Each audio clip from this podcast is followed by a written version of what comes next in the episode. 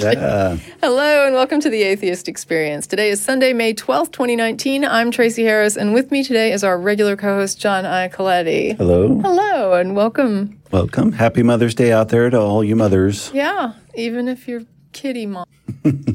The Atheist Experience is a production of the Atheist Community of Austin, a Texas nonprofit educational organization dedicated to separation of religion and government and the promotion of positive atheist culture.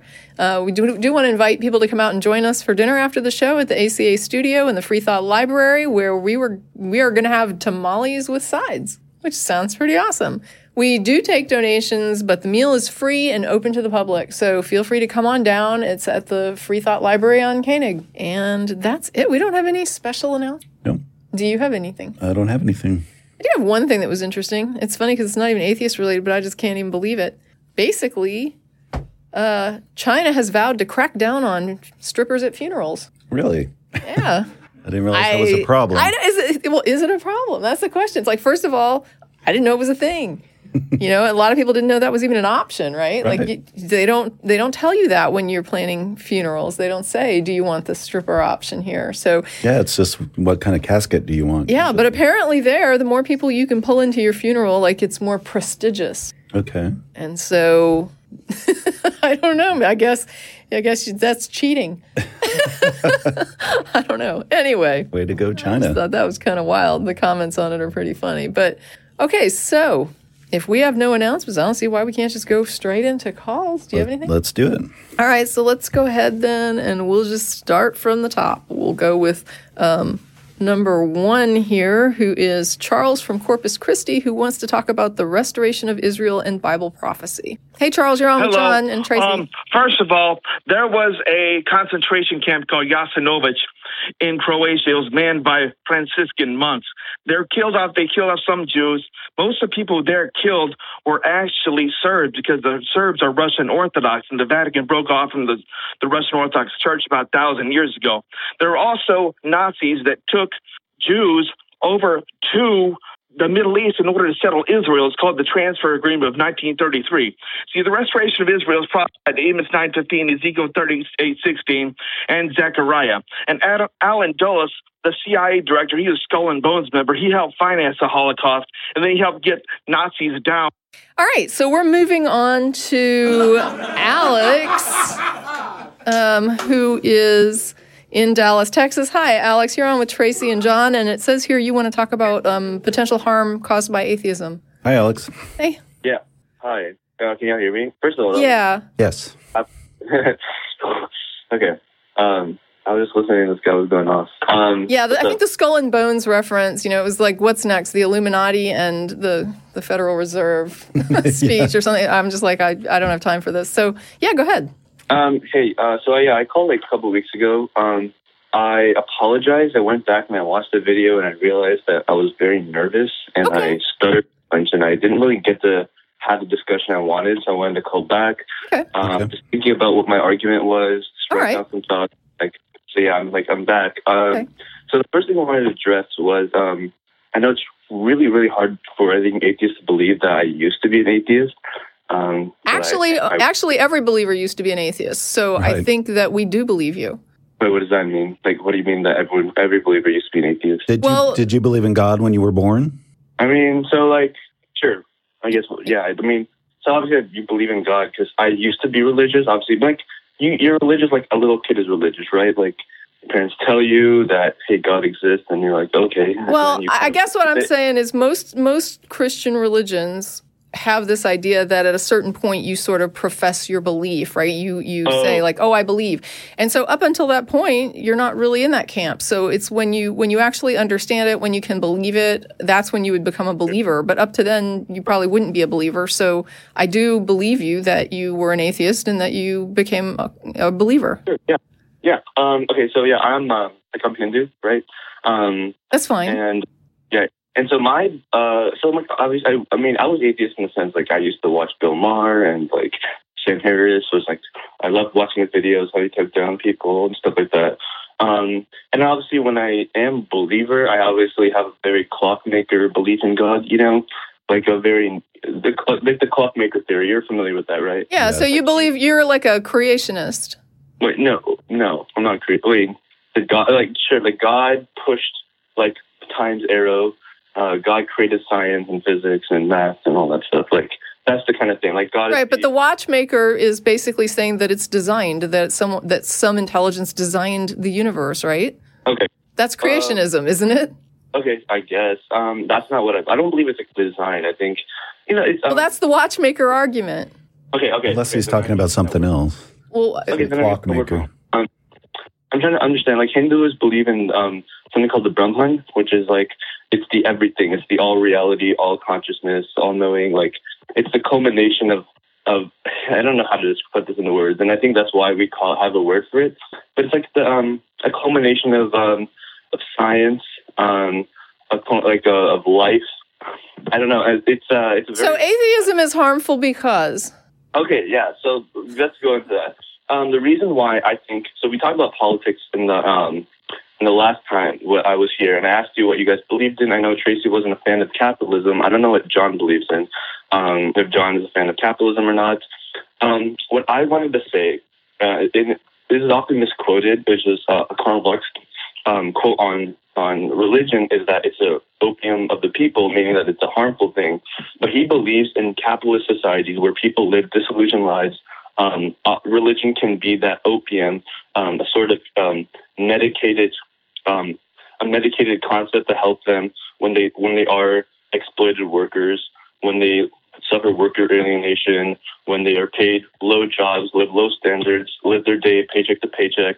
Um, so, like a question I have for atheists, often it sounds very, very absurd. Which why don't you just kill yourself It's like there's no God, right? And I know it sounds absurd, but like that's a genuine question I have. Is like, um, like why, like why do you like? There's no obligation for anyone, any of us to be here. Um, do you think, for example, that do- that a dog believes in a god, that the gods are the- and dogs are theistic? Do you have any reason to think that's true?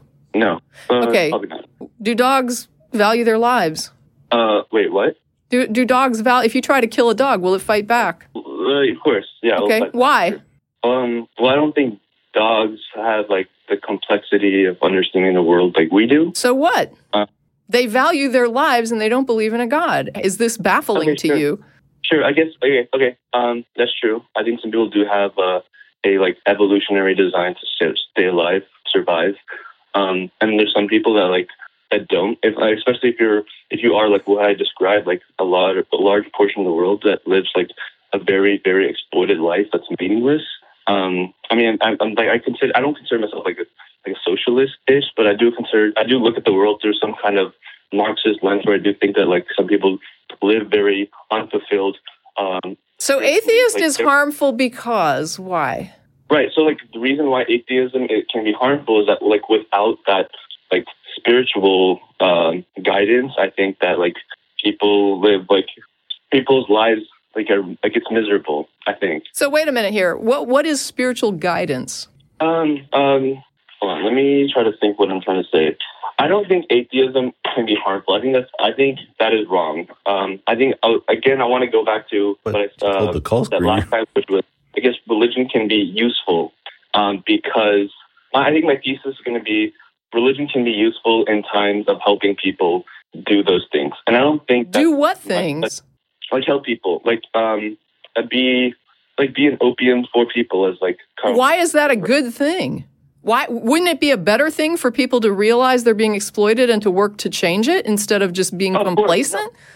Okay, so so so appeasing people who are in a situation that's intolerable um, seems to me like a bad solution, not a good solution. I think those aren't mutually exclusive, right? To like Well, sure it is. If if you're if you're the, the idea of it being the opiate of the masses is that it keeps these people suppressed, right? And depressed to a point that they just go on and they don't worry about it and they don't do anything about it. They're not activating, they're they're accepting of it. And I'm saying that I think that's probably not a good reaction to being exploited and abused. Yeah, because they don't act to change it. I agree. I agree with that. I mean, uh, I do. I do think that. Um, um, I do. I do agree with that. Now, I will say, if this helps you out some, let me just let me give you I let me give you some help. Um, I do think that you know religion takes advantage of certain things that are helpful to people, right? Like it's a good social network tool. Okay, so there are things that religion does really well.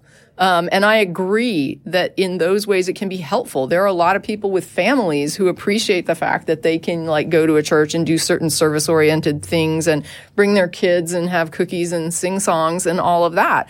And I think Right. that there are, especially the more liberal churches and the more tolerant churches are great, uh, you know, areas where people can find this sort of non-oppressive religious response where they can then go and still have a happy time with their family. There are some organizations like the Unitarian Universalists.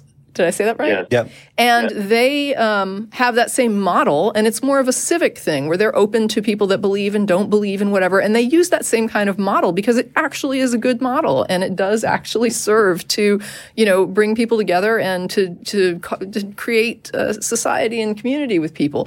So I don't think that um, you know religion does nothing well. In fact, I think it does it does bring people together in a real obvious, you know, w- an indisputable way. Um, the question is, what do they do with the people once they have that? You know, and some groups do better things, and some groups do not better things.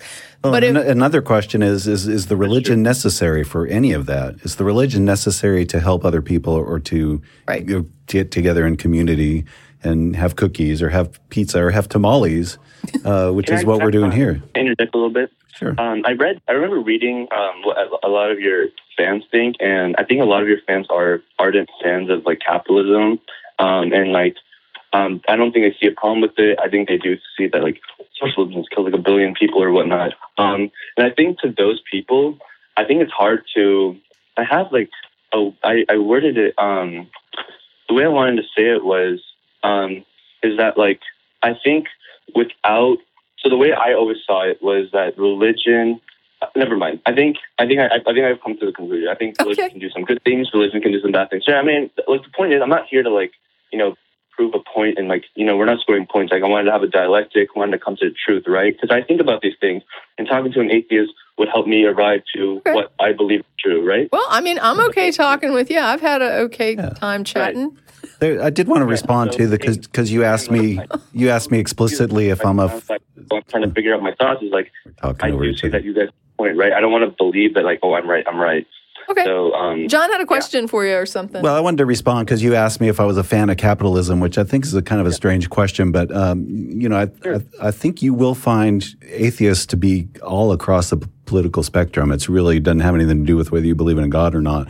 Uh, personally, I think capitalism does some things very well, and it does some things not so well. And in this country, we're kind of indoctrinated towards capitalism as being the best thing.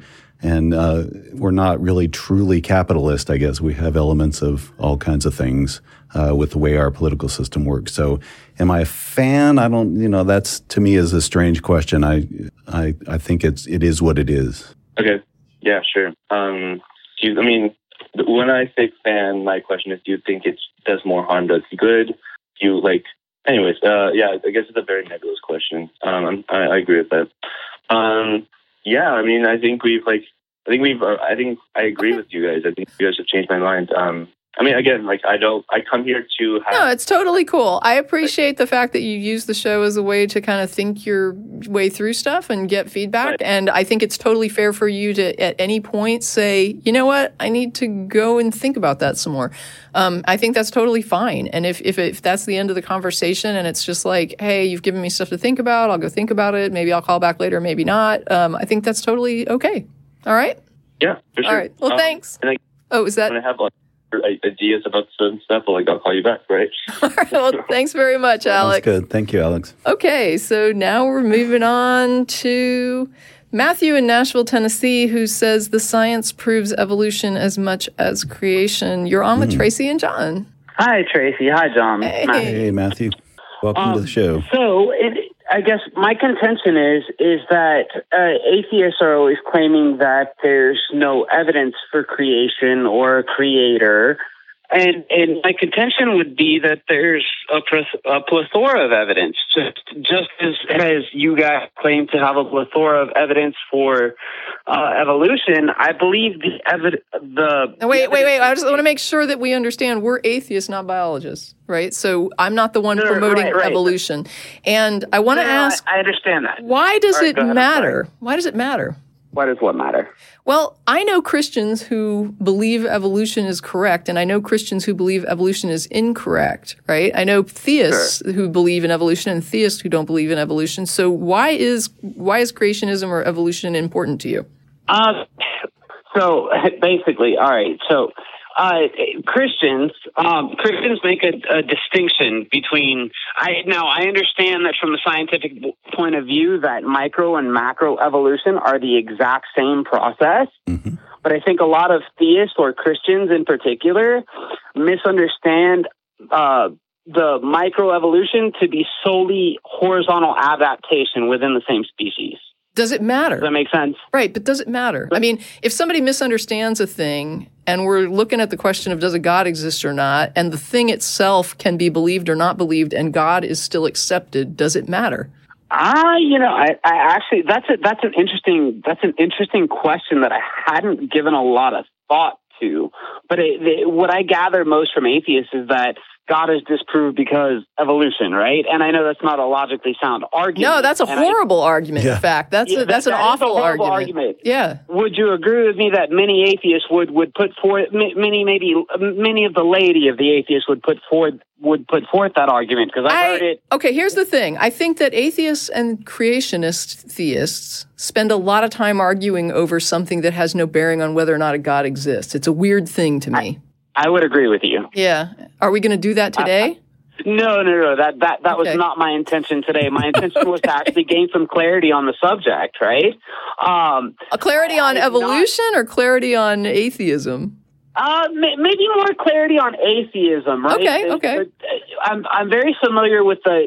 So I'm a Master's of Divinity student, um, and I have a minor in philosophy, and I'm very, very, very well acquainted with the classical atheists. But this new atheist, uh, new new atheism, like. Uh, that people like like one of the your co-hosts Matt Dillahunty and and Sam Harris and Aron Ra uh, put forth is something that I'm not so. That seems to be this this idea of oh well I'm not saying that God doesn't exist. I'm saying that I withhold my belief in God until there's sufficient evidence. Well, actually, Right. That wait, but well, wait a minute. agnostic. Wait a minute. You said that you said that you are a student of philosophy, and I actually have a friend that's also a student of philosophy. I'm trying to remember his name right now, uh, Austin Cline. And he had an article, I don't know if it's still up, but it was literally going back and looking at the definition of atheism through all different types of dictionaries, including philosophical dictionaries, that showed both definitions, both the not believing and believing not. Um, and so yeah. this has been a definition that has been in use for literally a couple centuries now. It, you know, I would I would agree with you. Um, I would agree with you, and also synonymous with with those definitions, right? Would be would be agnosticism, right? Like if you look it up on Google right now, Right, but I mean, you you would would you agree that atheism deals with belief and agnosticism deals with knowledge? um. That's yes, Gnostics, yes, right? That's what the word means. And so you've got the subset of belief. You're asking for explanation, and so I'm helping. A, uh, a Gnostic or an agnostic is making a claim of knowledge or not knowledge. And belief is not quite at that level, right? So belief is about holding something to be true or not true. Um, knowledge is when you have great confidence in that assessment, right? Like a like a high level of confidence. And so Fair enough. they're not completely um, completely divorced from each other. But you could be, for example, somebody who believes in God but says, I don't have direct knowledge of that God. I don't believe I have direct knowledge, right? I believe that there is a God, but I don't. Uh, I don't claim direct knowledge. You could also be a theist who says, I believe there is a God. I'm a theist. And I do have direct knowledge of God. God communicates with me directly, and I believe I have knowledge of God, what He thinks, what He wants for me in my life. So there are both camps, right? Yeah, I believe you just described Christians and like the more deistic Right. There's two different. There, so you could have a, a, a person who believes in God but says, "I don't have a great deal of knowledge about that God," and you could have somebody who says, "I believe in God and I do have a great deal of knowledge about that God." And atheism Okay. works the same way, right? So there are some atheists who would say, "I feel super strongly that there is no God," and then you have other people who are like, "I don't believe it. Um, I, I can't demonstrate it to you, but I see no reason to accept it as true." Right? And they would tend to argue that that is the default position in their mind is to not accept it until you have good reason to do so. They feel there's not good reason to do so. Obviously, the theist would say there is good reason to do so. Right. I appreciate uh, Tracie. I appreciate your. I appreciate your your graciousness. One, um, and and uh, and the fact that you realize that there is a lot of over. Well, not a lot, maybe, but there is some overlap between the two. Right. Belief and knowledge there. are like, you know, tied together in some ways. Yeah. Sure. Um, you know, my my next contention would be uh, kind of it, it, it. We really do get into a gray area here in these discussions, and that's why they're, for the most part, at least what I found, they're irresolvable. Right? I mean, they're irresolvable issues essentially between the theist and the atheist. Um. Oh gosh, I lost my train of thought. Where That's was okay. I going with this? Take a moment, have a drink of water, Um, think for a second, see if you can get it back. I understand what that's like. I lose my train of thought more often than I'd like to, and it's not comfortable for me either. And more Sure. often, No, as not get at older. all. Um, I, I, I'm just glad Matt's not on the show. I'm going to call back next week if, when he's there because I've got the. I've No, got the- I'm here love to- I'd again. to- I'm going to be here again next week because Matt took two weeks. So call a week from next week.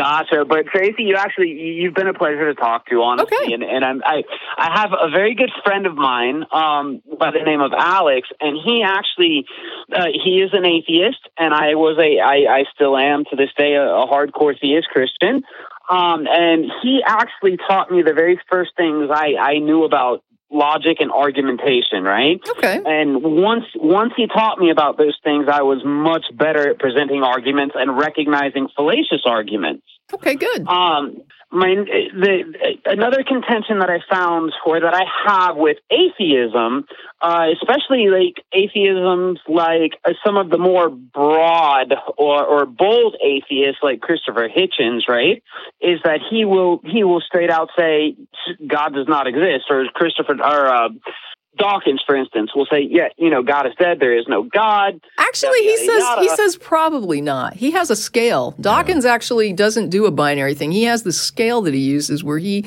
sort of says like there's a percentage of belief. I think I, if I remember right, and you know, don't kick me if I get it wrong because I'm working from years Sure, ago. no. But I think he said he was somewhere at a seven out of ten or something I- like that. Five out of six or something. I don't remember. See, they're already contradicting me. So I'm, but he, but he's somewhere on a scale. Yeah, I don't, I don't know why he would he would he would he would write a book and author it and call it the God delusion then, right? If he was on a scale, right? That seems to that seems to me that he's implying that all theists are subject to a delusion, which, Yeah, I can understand or your view. Yeah. yeah, right. And so eh, the problem that I would have with that then is now we're making claims about reality. Sure. And if we're making claims about reality, we're no longer withholding belief based on a lack of evidence, right? Now we're now we're injecting our own beliefs.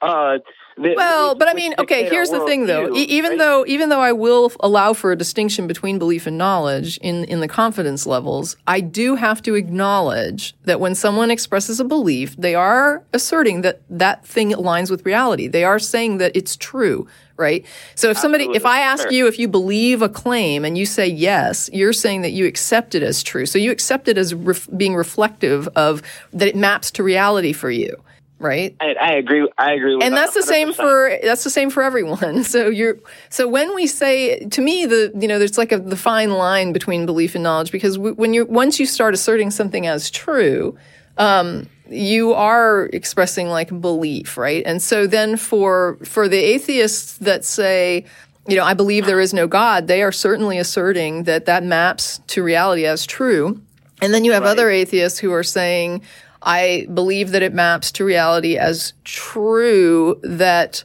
I don't know whether there's a God or not, and I'm not going to commit to it. Right? Which so is the more agnostic of the of the brand, I guess, right? Yeah, sure. I mean, if you want to call it, if you want to label it that, that's fine. But it's still just about a belief position. It's saying that I'm not convinced enough to to map this to reality as true. I don't accept the claim as true. It doesn't mean they're Sure. calling it false. And if if uh, you know, I'm not worried too much about the labels. I think we're on the same page as far as what we're describing. Yeah, yeah, definitely, definitely. Again, you've been really gracious. There's some things that I, I do want to talk to Matt about, um, but that's that that that that that has to do with the validity the validity of the Bible, and we can we can go round and around about that. The other day, you've been very gracious. One more question, and then I know you Last one. Last to. one. All right, last one. Uh, let me choose my words very carefully here. Um, let's see here. Oh, okay, I'm sorry. I know exactly what I was going to ask. Okay. What do you, in your opinion, uh, and your co-host opinion, I don't know his name or John. her name. John. John. It's John. I'm sorry, John. John, I'm sorry to to have ousted you from this conversation. That was not my intention, sir. I, I'm actually But- doing that. I need to let John talk. No worries. um, in in in the in in the opinion of of you two, what would be some methods, or what would be some what would be a, a some ways that the theist and the atheist could meet in the middle per se and and have more productive dialogues with each other the way you and I have here, right? Because so often I see it turns into mudslinging, and pe- and when that happens, people stop listening and they start in with the ad hominems and they Mhm. start in with the with the straw men, right? H- how can we resolve this problem, and how can we meet in the middle and and just really iron out the wrinkles in in the belief systems here, um, and and the worldviews? I think you just need to have a conversation. You need to listen to what the other person is saying and not what your preconceptions about them are. Um, Sure. I may not agree with you, but I'm listening to what you're saying and I'm considering what you're saying, and hopefully vice versa. And and you just like like you and Tracie are talking today. You just you listen to each other. You say what you think and and uh, try not to make it a um, you know like turning into what I would call a pissing contest where you're just trying to Yeah, exactly. where you're right? trying to down, you know, make the other person look uh, look foolish or whatever. Well, it's like the last caller, right? The last caller actually made a comment that was something similar to um, I'm not calling to to vet who's right or wrong here. I just have questions, and I'm calling to ask questions so that I can get information and think about this some more. And you know, initially he said at the end of the call, "I think you changed my mind." But the point is, even if we, even if that, even if he hadn't said that, even if he just was like, "I'm going to take this information, I'm going to go think about it." I mean, to me, that's fine, right? I I just want a sincere conversation. What I don't want is a person to call up to try to promote their agenda.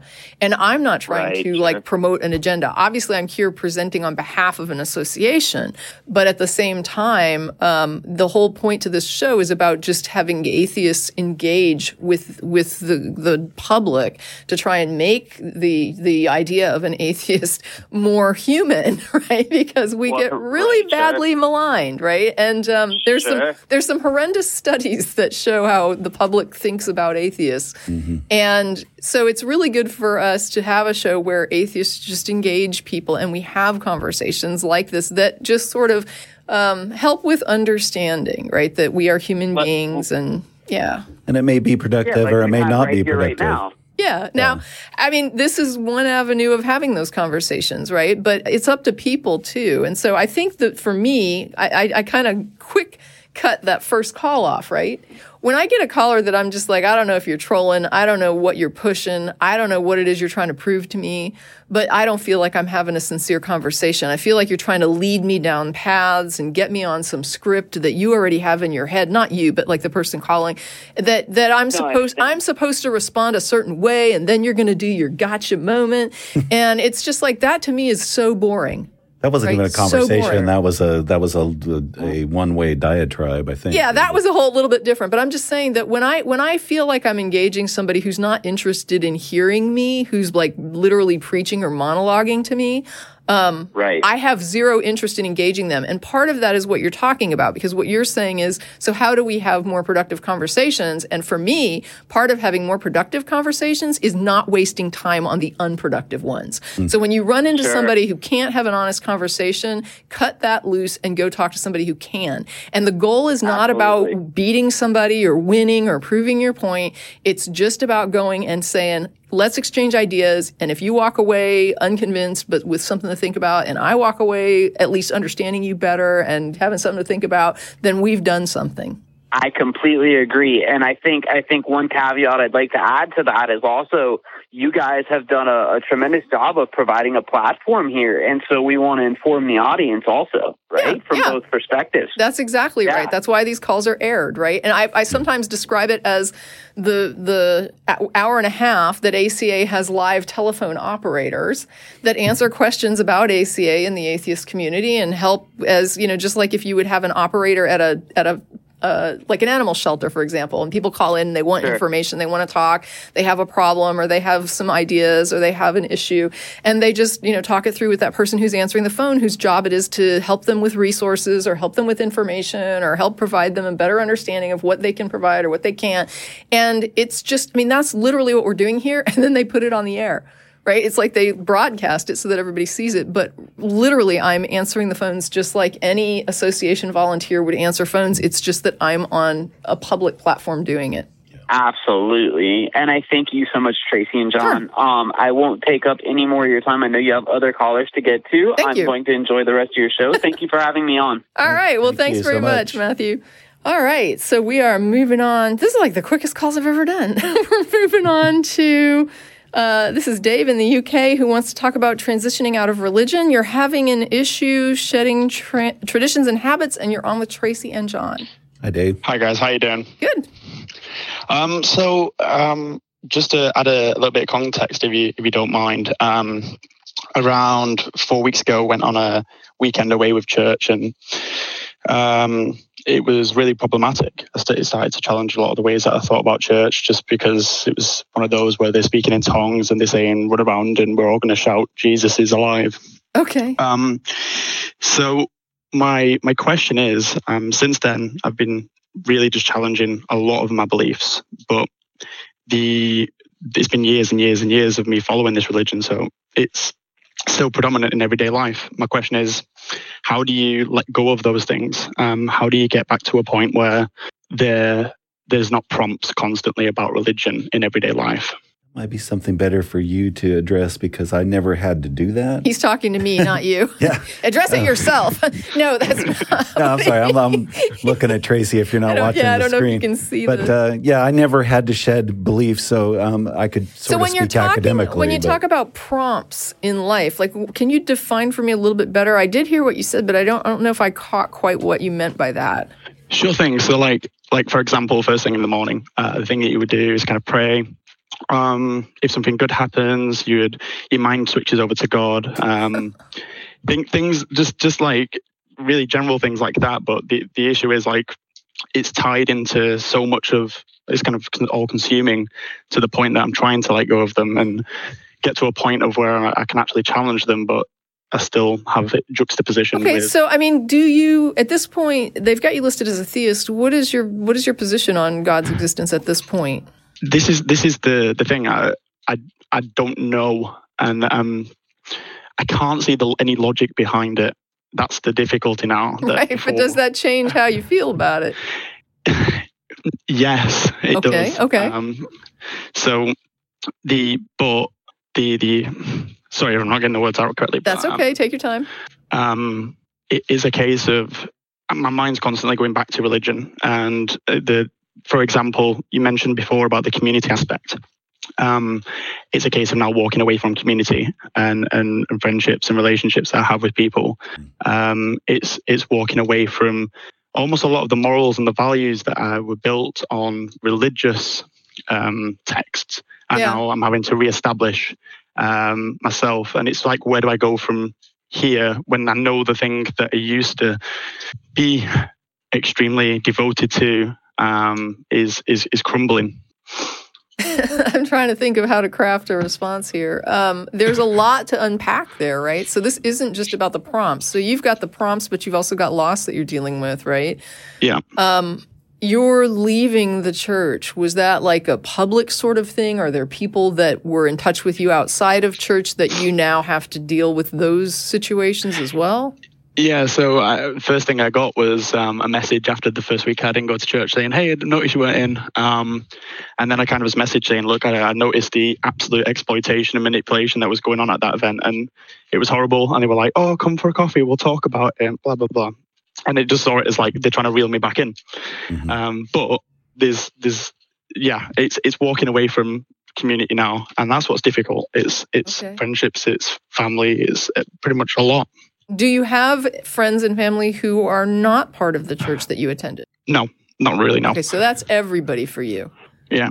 Okay, so I think the first thing that you want to do, even though you're talking about how to respond to a feeling that you, you know, should be praying first thing in the morning, I actually think your number one priority should be in finding a local community that you can f- get support from. All right, 'Cause- because it sounds like there's that to me is the bigger issue here. The ha- the habitual stuff and the feelings of all the habits will fade over Yeah, time Your habits will change. you've only been away for a week. And so I think for you, part of kind of calming down and de-stressing is going to be locating a group near you. Are you in are you near any large towns? Yeah. Yeah, I am. Yeah. Okay. Near uh, Manchester. Okay. It's busy. possible that they have a humanist group or a free thinkers group. Um, maybe in the UK, I don't know if they have like specifically atheist groups. They might. I know that there's some in Scotland. Like I have a friend that's a you know, Scottish guy with the with with atheists in Aus- in uh, Scotland. But if I were you, I would start looking for humanists um, in the UK. I would start looking for um, free thinkers. I would, st- you know, googling these terms, right? Skeptics um, try to Yeah. find those terms and see in, in that town, type in like skeptics plus that large metropolis near you, type in humanist plus that metropolis near you. Now, I will give you a heads up that I've had conversations with some of the folks in the UK, and some of the humanist groups are very different than what we consider humanist groups here in the US, right? So um, they actually have a lot more strong atheist views. Um, here in the US, humanist groups are really more kind of concerned about um, just doing social positive things. And in the UK, some of the groups that I've heard about or uh, you know had interactions with were, were a lot more. Um, I'm going to say anti-theistic, and I don't know if I'm broad brushing this, and I apologize if I am. And if you're part of a humanist group in the UK and you're saying, "Hey, whoa, no, that's not my experience. That's not what we do," I don't mean to imply that that's like every humanist group. I just know that some of my friends that are involved with those groups in the UK describe um, a much stronger anti-theistic uh, leaning, and that could be isolated, right? It could just be that those are a minor few groups. But I do want to give you kind of a heads up on that. But if you need support, that's the first thing you're going to have to do is is you're not going to have your friends, you're not going to have your family around. How is your family reacting to this?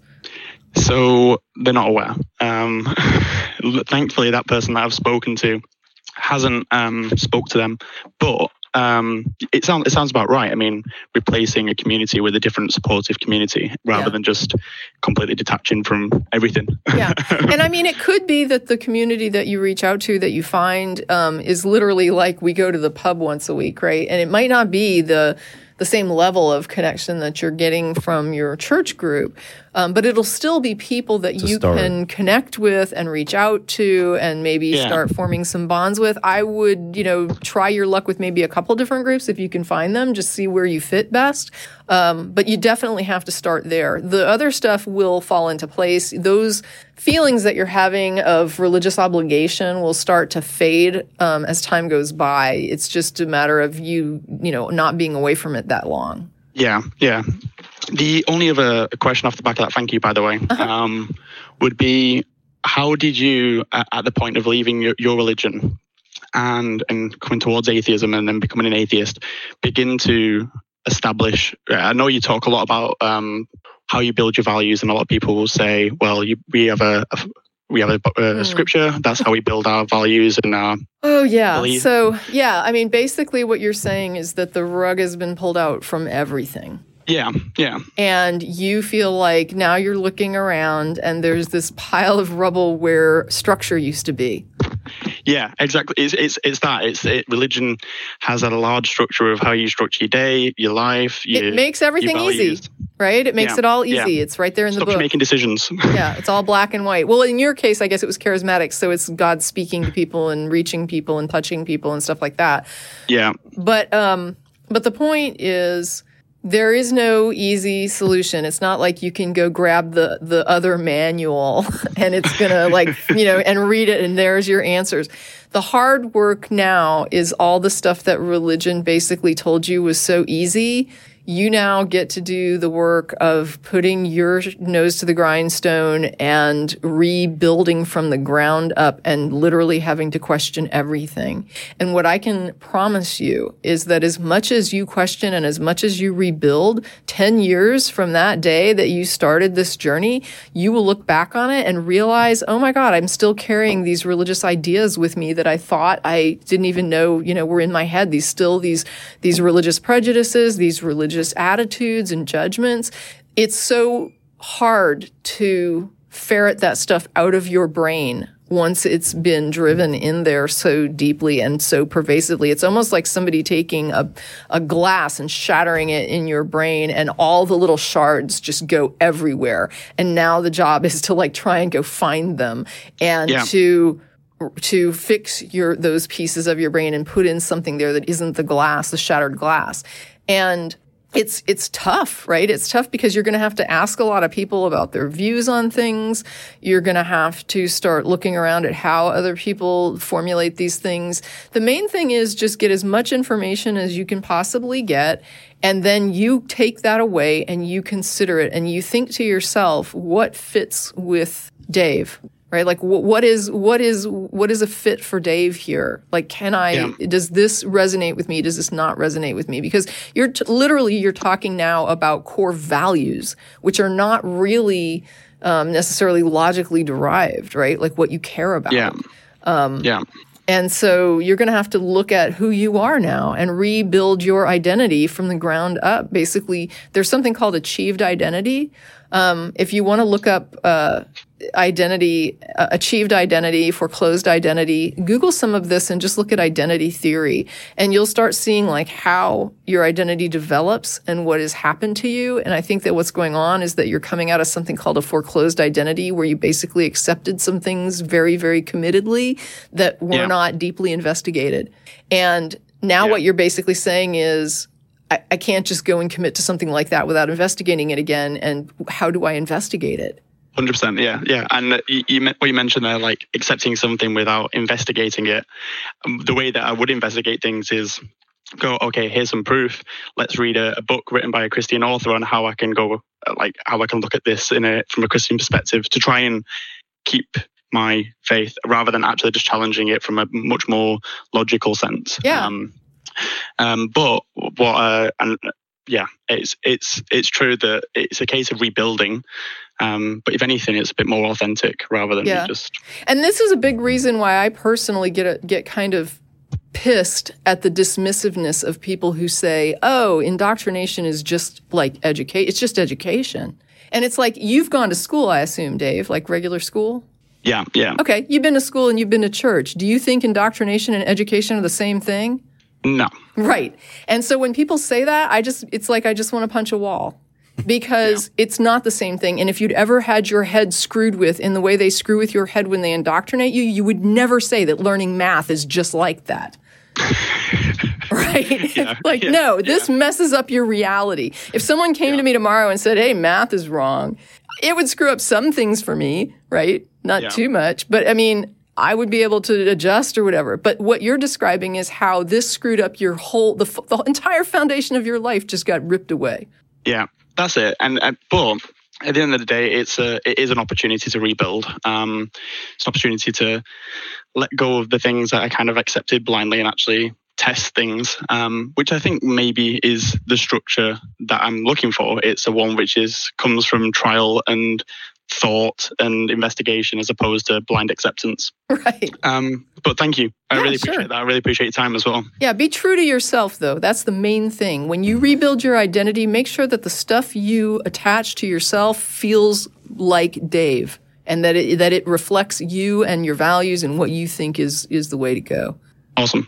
Okay, Thank you. thank you. And let us know, Dave. Great evening now. Let, let us know, sorry. Dave. Let us know, Dave, how you're doing in a little while. It's it's it's going to be a kind of a long and and and I'm sure painful. Yeah, feel free to check in.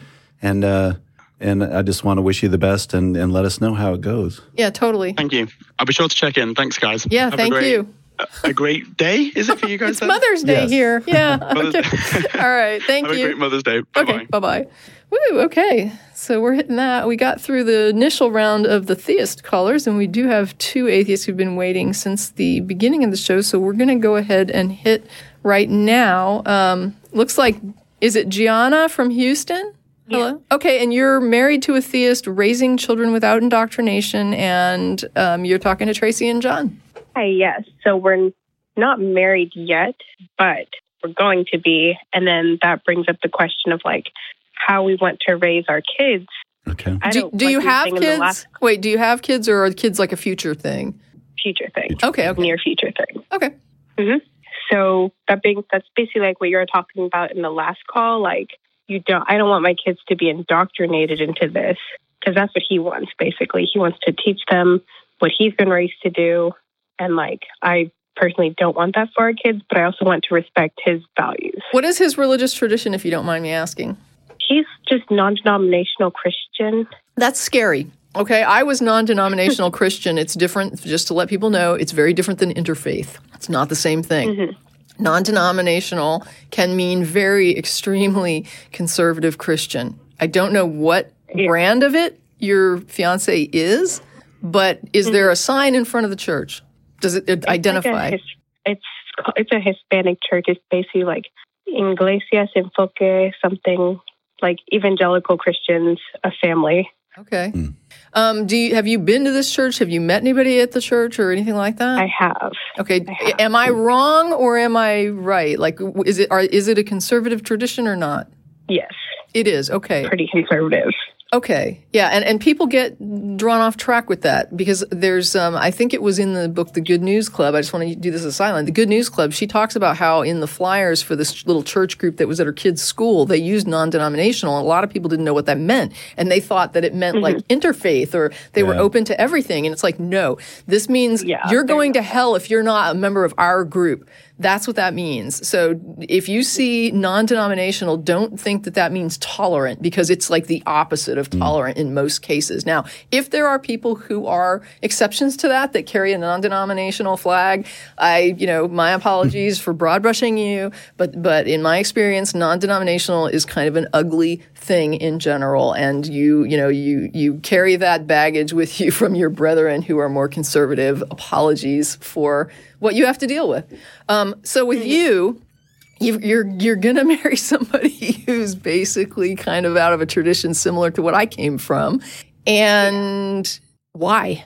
Well, we usually don't talk about religion, but recently I've just been like more vocal about it. Like we've decided to talk about it more because it's like comes in with planning things for future, like getting married, like how we want to get married, how we want to raise our kids. So I just he's just been with me for like seven years, and I do want to marry him. It just Okay, I'm going to warn you that some of these conservative churches have very traditional family values, right? Which is mm-hmm. code for he runs the house.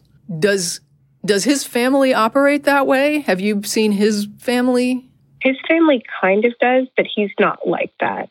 now? Like his dad. Yeah, he's not like that now. But you're not married and you don't have kids yet. Now, I don't want to frame somebody wrongly, but you're basically saying that now that the marriage is coming up, these conversations are starting to become a thing where they were never a thing before. They were like kind of a thing, but we never really came to a conclusion before. Okay? It, this is important to him, though, right? Yes. Like he Yeah. says it's his like Christian duty to like spread this to his kids. Okay, well, he's told you. I mean, I don't know. Yeah. There's no good answer to this other than go in with your eyes open mm-hmm. because he is mm-hmm. telling you how it's going to be.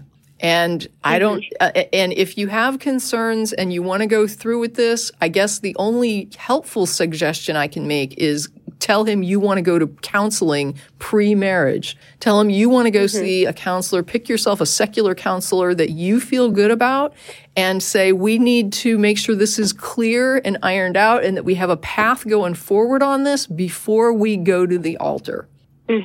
And that way you'll have a third party intervening to help you guys communicate this stuff and get whatever the concerns are out there. Um, but I, I don't think I would walk into this thing without something like that. Yeah, I understand that. One thing that I've told him, it's kind of like not very nice, but it's kind of like a joke kind of for him because I don't want to raise our kids that way. I told him if your God wants our kids to like practice God, then they will. But if he doesn't, then they won't. So it's kind of like what I've been telling him. Like if you pray hard enough, they might go to church or might believe that. He's going to bring them to church when they're little. Like before they have a chance to even know what's going on. And they're going to go into that Yeah, church and they're going to play with other little kids and they're going to get to go put little sticky things on the felt board and they're going to sing songs and there's going to be vacation Bible school and the kids are going to love it. I guess you need to decide, Jonna, if that's, uh, well, first of all, if that's what's going to happen. I think it's good that you're talking about that now. And I don't know, is has he been open to these discussions? Is it does does he is he interested in how you feel about how you want them raised? Uh, is he willing to negotiate? Uh, That's all stuff we don't know about him. Um, He's open. Like I always, I like want to bring this up with him, but I know he doesn't really want to talk about it. So when you do bring it up, he's like, he knows how I feel and he knows what I want, but he still says like, no, I want to do this. That that's to me is a red flag. That's an sure. impasse. I mean, that's an impasse. And, and I think it's fair to say if our plan is to get married and our plan is to have kids and we're disagreeing on something really foundational here that means a lot to both of us, mm-hmm. then we need to have somebody come and talk to us, right? Because, I mean, if he's flexible enough to say, let's go to a UU church instead of the church where my family goes, right? Like, let's go to a more liberal um, Christian church that isn't so preachy and indoctrinating, that mo- mainly just has somebody that gets up and talks about, you know, good civic duty and what it's like to be a, you know, a, a good, decent person and to be kind to others and, And, help. and where the kids learn about religion, not Yeah. they don't learn which religion is the correct. That's one. an option, but it has to be an option he would be okay with. I mean, I don't know how if he's just likes that church thing, wants to bring the kids to the church, and he would be okay with like a UU church, um, or if he would, and that's um, Unitarian Universalists. Uh, that's a good. Yeah. Uh, uh, that's a good middle ground. a lot of mixed uh, mixed belief couples go end up there because they can kind of both Yeah. be a community there. So if he's flexible in that level, you could say, okay, I don't mind the kids going to church. Can we go to a you know Universalist Un, Unitarian Universalist church? And that way, the kids get to they have that church experience. Somebody stands up and does a quote sermon that is really just about being a good person, right? Like or like John is saying, they'll talk about different religious traditions, and the kids can get an understanding of religion without being indoctrinated. And so, if he's flexible like that, if he's not demanding that you go to his family's church, um, that might be an, an option. There's there's options. I don't want to be bleak, right? Because there are mixed couples that do make things work. And like me and my husband had different ideas about it, but he wasn't that churchy, right? So it's like that's. Um, that's a different thing when the guy is saying, I want to bring the kids to church with me.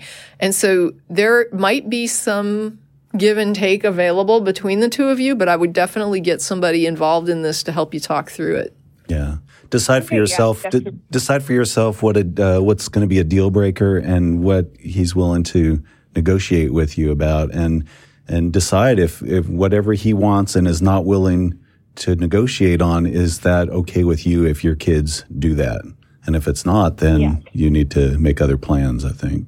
Mm-hmm. No, but he, I feel like he would be flexible to that because Okay. he is pretty conservative religiously, but like other things, he's super liberal. He was very flexible with stuff. But Okay. I feel like if he we do want to go to a church like that, those just seem like morals that we could teach them at home. Like it doesn't have to be around a church, you know? Yeah, but if he likes that tradition, I'm just saying it's Yeah. a nice way to get a secular religious education for the kids and a good, like you say, sort of moral framework of, you know, being a good citizen. Um, and being a good, you know, family member and being just a good person um, overall, the value of kindness, things like that. Um, that's that church is a is a good fit. Like John is saying, if you've got somebody that really just wants to do the church thing, if they're not tied to a specific tradition, um, that could be a flexible option that allows him to feel like he's getting that church thing and allows you to feel like your kids are not being indoctrinated into beliefs in hell and stuff. And you can do it together. Yeah. You're, he's not going to church with the kids and you're staying at home and, you know, doing your own thing. Yeah, it's enjoyable. I mean, I've been to a UU service, and you know, it's it's like going to a lecture. So it's actually pretty nice. Yeah.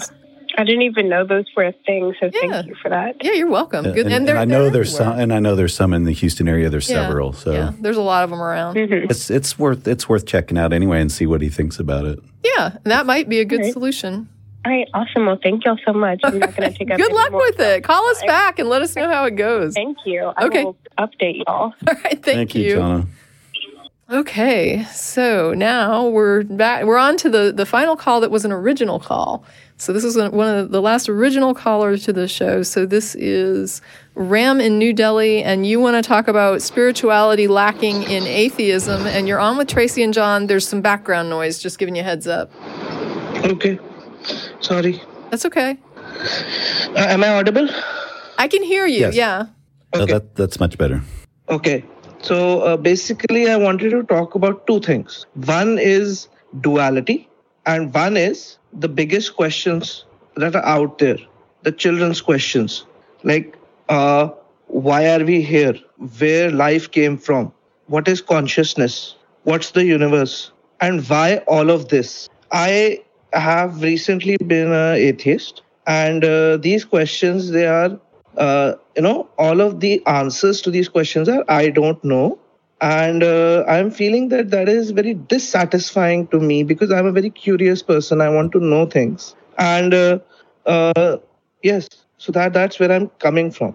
Sure, we all, we all would like to know the answers to questions. It's it's kind of human nature, I think, to to be curious and to seek knowledge and to want answers to things, and that's why we explore these things. Yeah, and it's kind of I'm the anomaly because because my answer wouldn't be I don't know. My answer would be I don't care.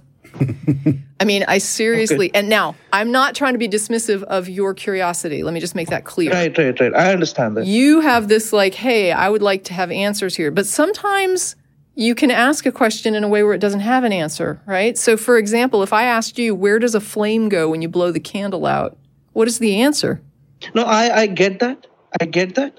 I, I get it that some questions are like there is no where, there is no what, there is no why. Right. And And and so when somebody when that. somebody says why am I here? Like what is the meaning of, what in the purpose of me actually existing? That assumes It- there is one. It could be that that's a question that's the wrong question. That's a mute question. Well, it might not be even a reasonable question, right? It might Yeah, be a a I- I get question that. that is like the wrong question to be asking. Um, and the other question But it's the, it's the way we are wired. Well, I think it's, I think personally, like my personal view on this is that religion tends to pump these questions up as big questions because that helps sell religion. I think that most people on the planet go through their day to day life and never stop and ponder why they're here.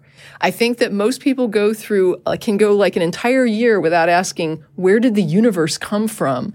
I just don't think that this is something that bugs people. I think that people ignore it and that churches basically say, these are the big questions that need answers. And it's like, really, they're, they're not questions. They don't have answers. And most people aren't really bothered by not knowing or thinking about it. Because they're selling the answers is why they want you to. Now, there are people that do explore, right? Like John is saying, you've got some people who are like, I'm going to take a ship to and circumnavigate the globe just because, right? And there's like that person.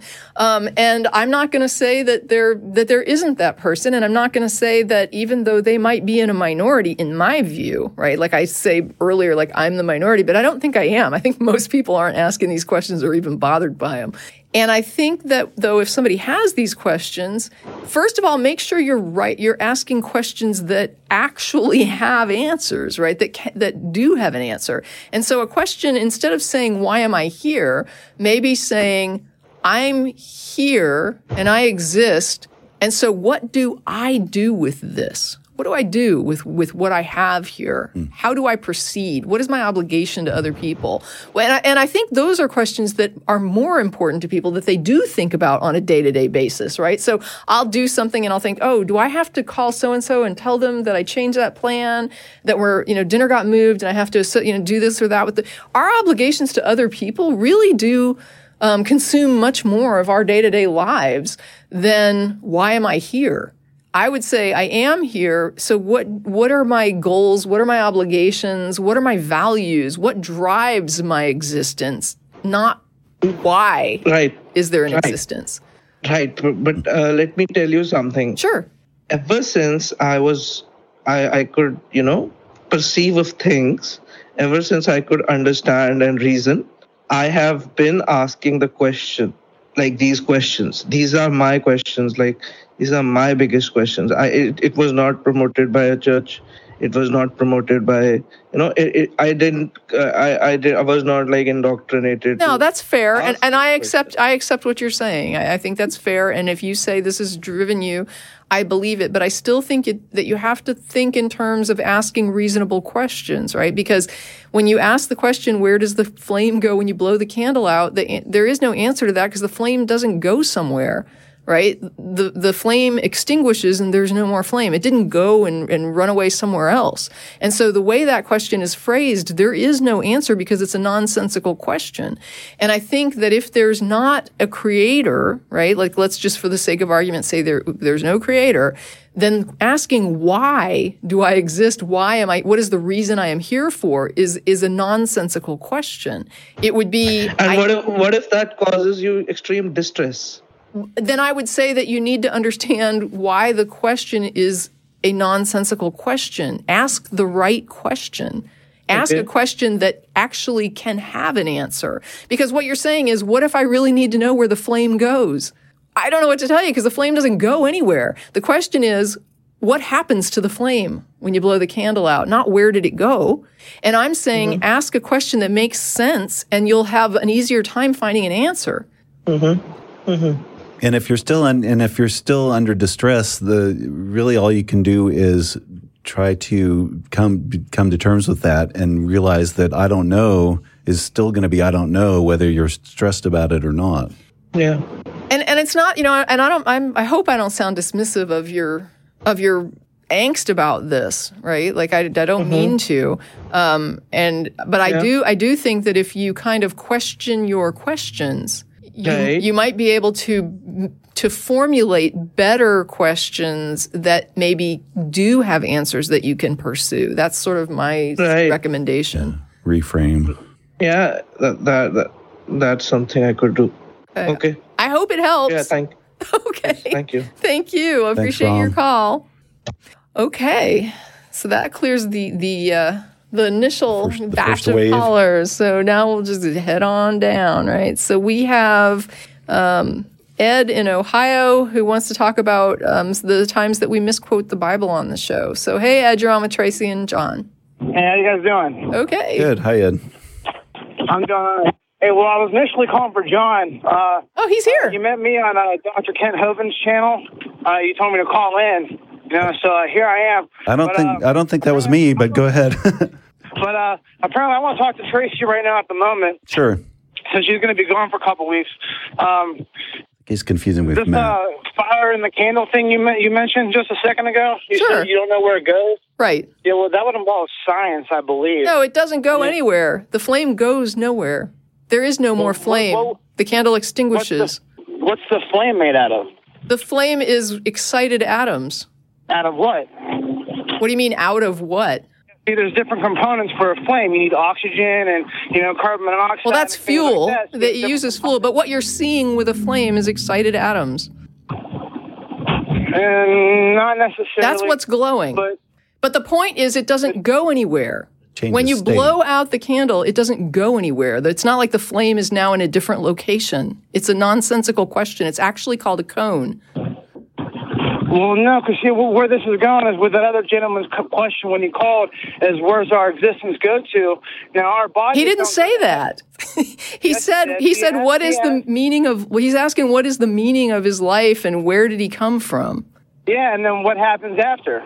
And then what happens after is you go to heaven. See, I'm a Christian. I Right, that's what you is believe. True. That's what you believe. Right. Okay. Right. Yeah. That's what I believe. We don't. Demonstrate it. Right. And the, the Bible has never been proven wrong. The Bible what? Has never been proven wrong to this day. It also hasn't been proven right. Why do you believe it? Uh, well, first off, all the prophecies that have come true. What prophecy? Oh And then. What prophecy? Um, the plagues, the earthquakes. What uh, plague prophecy are you talking about? Um, if you look in Revelations and in Daniel, uh, King David, you'll see. Uh, Yeah, Revelation has like a million different uh, interpretations depending on who you ask. So that book Uh, is just no. a is a big pile of crazy. And excuse me for the for the um, ableist slur, um, but yeah, th- that book is is uh, just a, a bunch of different wild images from Old Testament books, like mashed together. so, do you understand it at all? Have Nobody does. No one does. That's why there's like a million different interpretations of it. I understand. I mean, I don't. Yeah, I know you think you understand it. You have an interpretation of it. Other people have other interpretations of it. Why should I believe yours? Well, if you don't understand what words mean, then you're not going to understand interpretation. I'm not talking about what words mean. What you're basically saying is other Christians are all wrong and you're right. And I'm saying, why? Why do you believe that? Because I'm following God's word. Right, but so are they. Bible If they tell you they're following God's word and they have a different interpretation, do you believe them? Well, they're obviously lying because if you check this Okay, out, so maybe you're obviously lying. Why should I believe you? You're telling me the same thing they would say to you. Catholics say the same thing, and they obviously do the, the exact opposite of what the Bible claims to do. No, they you're they, they are doing the exact opposite of what you're saying the Bible claims to do. They say it claims to do something else, and I'm saying that book is a mess. And why should I believe you over somebody else who's who? But when both of you are saying I've got the right interpretation, Because the Catholics both go off the King James version, and if you read the King James version of the Bible, why would you then believe the King James? There are better there are better um, source documents out there. Why would you believe one that's based on inferior documents? Uh, can you name some? Because they're both came, uh, came from the Jewish and Greek mythology, so they're all broken down from the same place. I don't even know what that means. What do you mean it came from Greek mythology? You know, with the pagan religions, that's how they try to throw it into their Christianity. You know, it all comes in the same place. I mean, obviously, you would know that. Your Bible came from Greek mythology? Like, where are you getting this? My Bible did not come from Greek mythology. What came from Greek mythology is what they're placing Christianity off of today. So these Christians, like the Catholic Church, that you came, that you say claim come from the Bible, do not uh, say what the Bible claims, do they? They built your Bible, dude. The Catholic Mm, Church no, they- gave you the Bible. You took it and made like a Protestant version of what they produced. Yeah, man. I mean, they worked the, the original Roman Catholic Church that was promoted by Rome, which is why it's called the Roman Catholic Church, the Roman Universal Church, are the- ones who started this whole let's make a Bible thing. If you're using it and then maligning the Catholics, that makes no sense at all. Is that why they changed it over and over and over and over? The one you've got is got footnotes and and side notes, margin notes in it that are showing all the, the differences in the books and how they don't align. You've got those notes in your own Bible saying that this doesn't match this other book. Explain, explain to me how prophecy that was over 2,000 years old has come true about people having to put marks and chips in their hands in order to buy, sell, and trade. Can you explain that to me? People have chips in their hands to buy, sell, and trade. Yes, they do. And this was prophesied in the Bible? Yes. Have you read Revelations? Yeah, and I don't remember it saying anything. Chips in their hands? He's talking about like everybody had to be marked, and he's taking that to mean this. And this is what I'm saying. You have your own interpretation of it that you believe, and it is different than what other people believe, and neither of you has any claim of validity in how you're interpreting this thing at all. In fact, there are some people who believe that everything in Revelation happened a long time ago. Well, then obviously, that obviously, I don't know how they could believe that when nobody took marks in their hands a long time ago. Okay, so then if it doesn't happen, how come the Bible says every man rich or, rich or poor? Why are we talking about the Bible? Because first of all, let me just say, let's say that ev- that the Bible has magnificent prophecies in it, right? That does not demonstrate a God exists. So why are we talking about this? Well, this is God's word. His No, that's your claim. But how? do- Even if even if even if we had really amazing prophecies in that book, how do you know it's because of a God? Well, obviously, they're Jesus' words, so there you go. No, not there you go. What? Not there you go. If prophecies occur, and let's say Jesus believed that prophecies occur, how do you know that he even knows that that was because of a God? Just because he believes it doesn't make it true. You know, Jesus is the Son of God. Are you That's serious? what you're what saying. believe. That's your belief. Are you are you serious? Are you trolling? Is there like some challenge? Did someone put you up to see how long you could stay on the on the show, like on a call? Seriously, is this a serious call? This is dead serious because I hear the things you tell these people and it's lies. No, you're simply saying that it doesn't agree with your belief, and then you're saying it's a lie, even though other Christians also say you're wrong. I mean, this is what's absurd. You don't have the fucking market on Christian uh, interpretations. Seriously, dude, there's other people that are other Christians who believe different things about what you're claiming you know. And those people have just as much right to make those claims as you do. And they are just as valid as the claim you're making, which is not at all. Listen, you're the one that's telling everybody it's okay they can be transgender. That's a mental illness. Okay, done. there goes. It was a troll. So yeah, it was a, it was a troll challenge. It wasn't a serious call. And thank you for wasting our time. Um, you know, whatever. We have sincere callers who would like to get on the show. Yeah, you got your dig in. Um, I'm glad that whatever it was in the last week or so got up your ass that bad that you felt like that was necessary, just so you could call in and be a trans bigot and make a joke about it. Thanks. You know, not thanks. Fuck you. Yeah. Right? Fuck you. So let's go with number five. This is Mike in Fremont, California. What would be more likely, a god or a fairy tale? And you're on with Tracie and John. Hi, Mike. Now, is that a question for us? I guess. What? What? Which fairy tale? Hello, Mike in Fremont, California. Can you hear us? Uh, yeah. Oh, sorry. Oh. I had you guys on mute. Okay. There you are. So, what? Which fairy tale are we talking about? Uh, which is, you know, any any fairy tale, Tinkerbell, a fairy. Do you know, do you when you hear God. when you hear the story of Zeus, do you consider that a fairy tale or do you consider that a likely god? I consider the story of Zeus a mythology. That's, I think, the correct categorization for that. I think that's kind of the, the general consensus. Okay, so what are you defining as a fairy tale? Uh, I guess a fairy tale would be uh, Peter Pan or Santa Claus or. Um, Okay, so with with tale? Santa Claus, okay, so with Santa Claus, what we've got is a story that says that if you believe and are a good person, you'll be rewarded. And you're asking me if I think that that's more likely than the religious story that if you believe and you're a good person, you'll get rewarded. Is that right?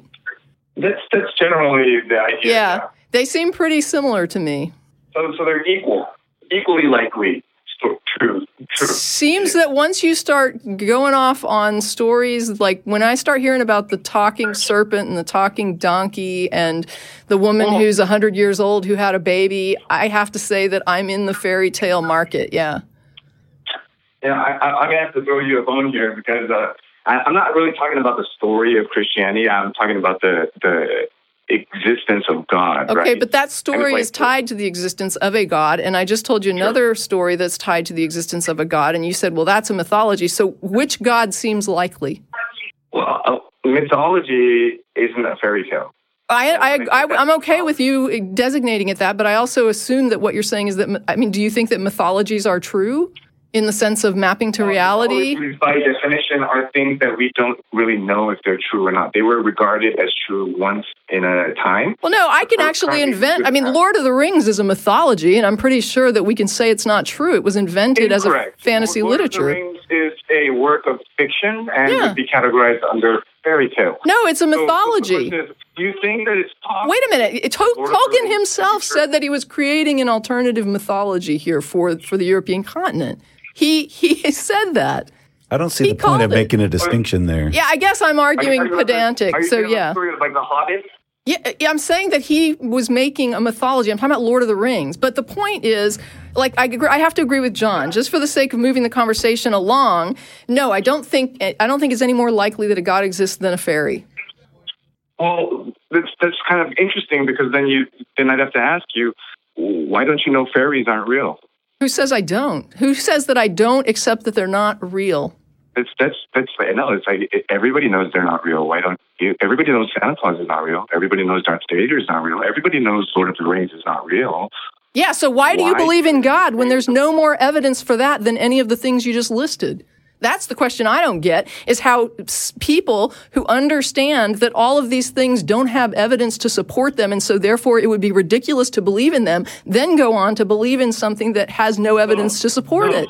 No, We, Yes, we yes. The reason, like, remember the previous caller who asked about ever since he was able to perceive things, he would ask himself, where did everything come from? Yep, I remember Um, and that caller. That is the nature of believing in God. It doesn't come from. He didn't say he believed in God ever since he was. Let me just to point out to you that that caller um, was not listed as a theist. The evidence- That caller was not a theist. God is the, Hold on. it doesn't Hold matter. on. It doesn't matter.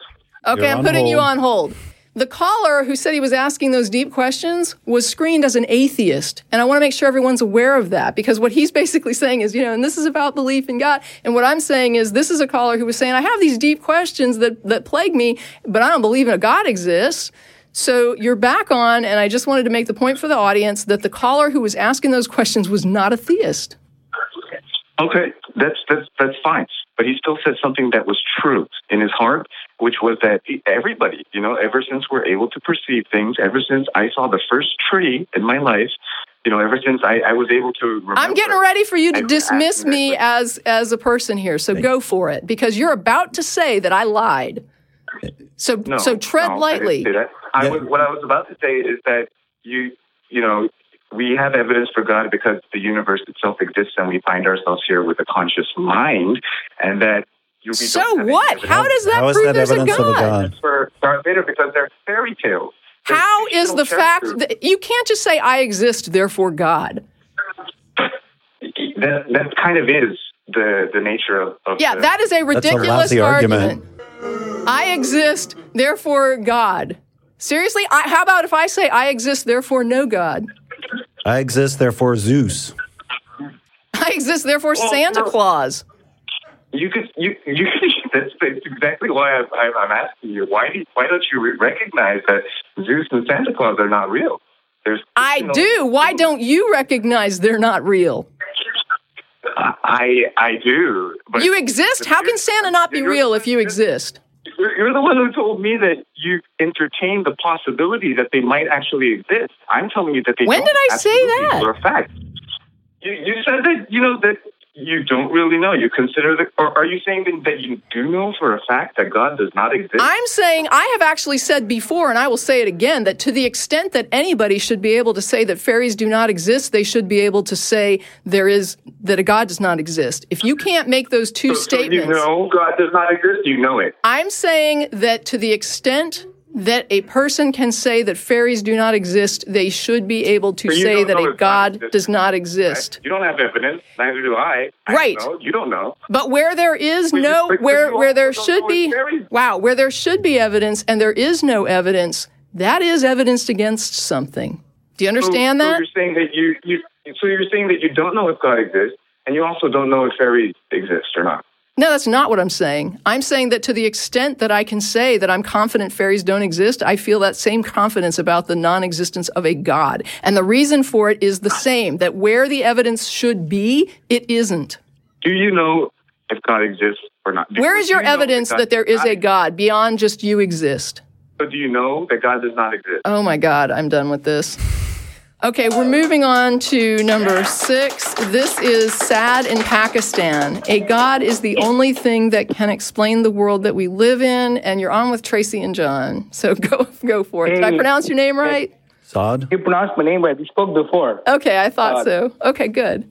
Yeah, so uh, basically, uh, just wanted to uh, give a shout out to all the Muslims uh, listening to this. Uh, Ramadan, happy Ramadan. Oh, okay. I, And I, I'm I'm going to allow a holiday shout out. I think that's a you know, Happy Ramadan Yeah. to you. yeah. Enjoy your holiday. Thank you. Thank you.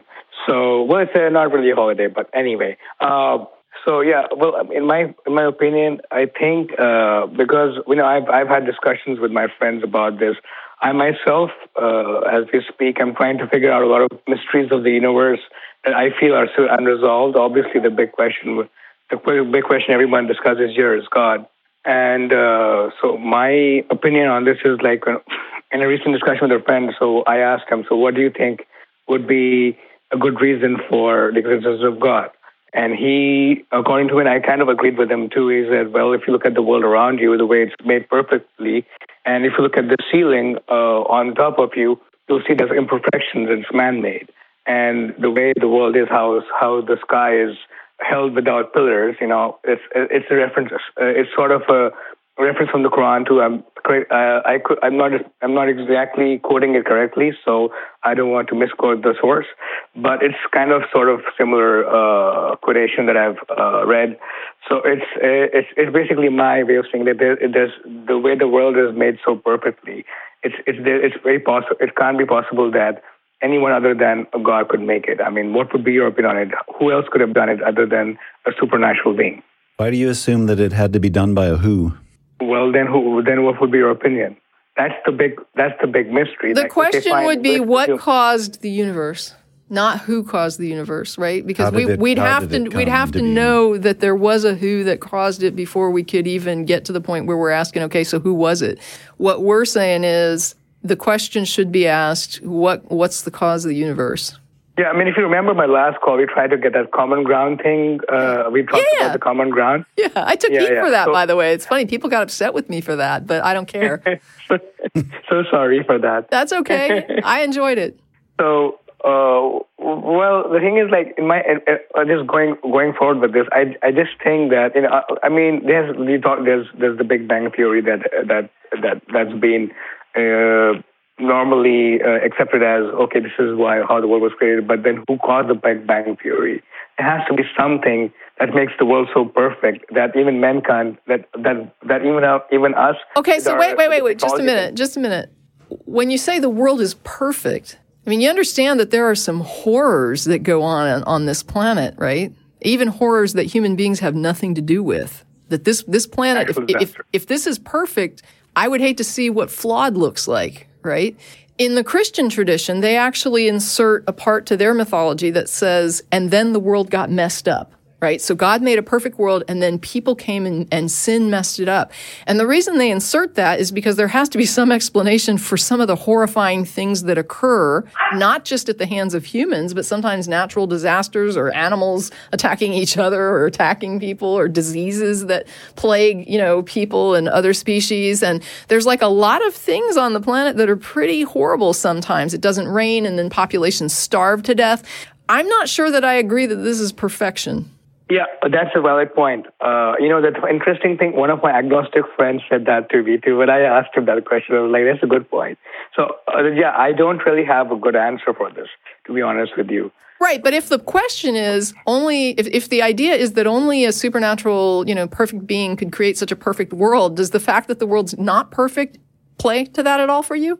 Well, now that you mentioned it there, uh, yeah, these natural disasters obviously make it seem un- imperfect. But I mean, in terms of in terms of design, in the sense like what the way things are for the most part, I mean, I don't know.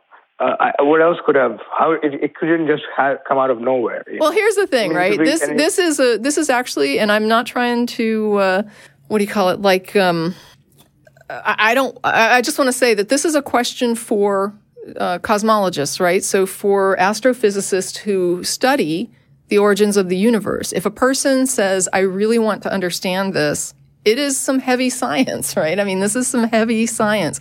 Now, there are some people who have taken the time to put it in lay terms for the population to look at and read, right? So there's a there's a um, Hawking essay that's called something like the beginning of time, and that's sort of a nice user friendly, layman friendly explanation of his understanding of what you know he thinks about the origins of the universe.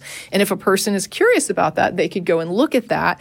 If you're like super ready to do the work and really knuckle down, you could start learning the science if you don't already know it. I would struggle, I think, with physics. Um, but if you're the type of person who thinks that you might have an aptitude and you might be able to understand some of this stuff, I would say feel free to delve into some of the deeper dives that are available out there because they do publish research on this.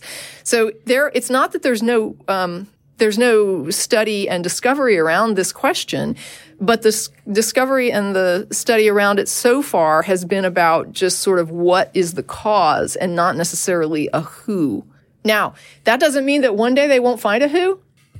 It just means that right now that's not really on the radar. But if you're but if you're curious about it, there are people who make that their whole, you know, realm of research. Yeah. Does that make sense? And, and the thing is, like, it does make sense. And what I'm go- what I want to say is that if you go to any holy book, whether it's the Quran or the Bible, obviously they'll make the claim that God made it. But then, obviously, as a Muslim, I'm I'm supposed to believe that you know the word uh, the what that that what's in the Quran is true, and I and, and I do believe that. So obviously, by giving you that explanation that okay, there's all these passages in the Quran that state that the world was made this way, and you know, it, it there's passages that sort of, you know, uh, that you know do kind of uh, if if interpreted in a certain way could make uh, could say that it, it, it's it's talking about the Big Bang theory, or maybe it's not. No, I understand But, what you're uh, saying. I mean, to be honest, right? So I've seen a few videos that were put out by Muslim apologists who were talking about some of these ideas about how the earth was formed. And one of them actually was interesting because it talked about a meteor hitting the earth and like driving into the center of the earth and becoming the earth's iron core. And in fact, that's not the theory. And so what was interesting was here was this person that put together a video saying, and the Quran tells us this. And so it's really amazing because this is what the science says. But when you look up the science, it doesn't say that. So then there's other people who will say, oh, and here's what the Quran says, and this is what the science says. And yeah, that is what the science says. And so it seems like people can kind of put their own spin on what it is the Quran is saying and kind of get it to craft to whatever they understand the science to be saying. Perhaps yes, perhaps you're right. I mean, it's just something to look into because there's I've seen different explanations from people saying, and it says this, and this is the science, and sometimes they're right and sometimes they're wrong. So I don't know. It seems to me like it might be flexible. It could be. It could be. That's something I definitely uh, a more knowledgeable expert would know. You know Exactly. I, I really, I really don't have the answer to that question myself. Okay. Either I go by what what what it said, or either I don't. Okay. Well, was that the question? I mean, did we did we get, at least get through the question? Yeah, for the most part, it was very interesting. It was very eye opening, actually. Well, thank you, Seth. I appreciate you calling. Thank you so much, and uh, thanks for having me on the on the show. Yeah, I appreciate it. Bye. Yeah, and I just want to, you know, pl- plug myself here for a second for all those people that got upset with me um, for, you know, they said I was softballing Saad. And my response was, you want the person to call back. And this was a guy who was willing to have an honest conversation, to think about what I was saying, to admit when maybe there was a good point made. And this is the type of caller I want to call again, right? Because this is a guy who's thinking about it and willing to think about it. And, you know, he's, he's talking. And this is what we want is people to talk. So we have one final call going on here. We'll go ahead and take it. This is still probably as close to six as I've ever gotten, maybe. And um, this is Don in California who says you're going through oh chemo and would like to talk about determinism and logic. Um, yeah, that's I yeah interesting. So go ahead, Don. You're on with Tracie. Hi, Tracie. Hey, uh, John. Um, hey, thanks for uh, taking my call. Been a fan of the show now for uh, maybe three, four years. Uh, yeah, going through some uh, a rough time. I've been fighting cancer for seven years, and uh, Wow. we're getting kind of kind of thin on the options. I've gone through uh, one stem cell transplant already. Uh, it, uh, it's non-effective, so we're looking to do a second stem cell transplant this time with a donor. Um, uh, that said, I just had a horrendous uh, allergic reaction to uh, chemo. I went into anaphylactic shock and uh, nearly died. Holy cow, Don! I'm, I'm really I'm sorry to hear this. Just FYI, I mean, I had my husband went through cancer when I was married, and I just spoke with somebody right before the show who's going through chemo as well. And so, um, this is personal for me, and I'm sorry to hear this story, and I'm sorry it's gone on so long, and that you're having to deal with other complications is just awful, and I'm so sorry. Well, if cancer's not bad enough, try fighting the insurance system. That doesn't help That's either. another long issue. Yeah, That's another issue altogether. But uh, the reason I, one of the reasons I called calling in, um, I was kind of curious. Uh, you, you can't really speak to this in the way that uh, Matt was um, on the last uh, show. You can't speak for Matt, that is. Right. But uh, they were talking about determinism and not having free will. That you know, we uh, that all the molecules have been set in a certain motion since the Big Bang. Uh, is kind of what I, I gathered from it, and this is going to determine your set of circumstances, which I, I can kind of understand, uh, and it will set you into a you know a course apparently that you really can't change much. And I, I thought that to be rather kind of a curious position. Uh, I, as far as I'm concerned, I can I can decide to turn left, turn right, go to college, assuming you have the funds to do so, and so forth.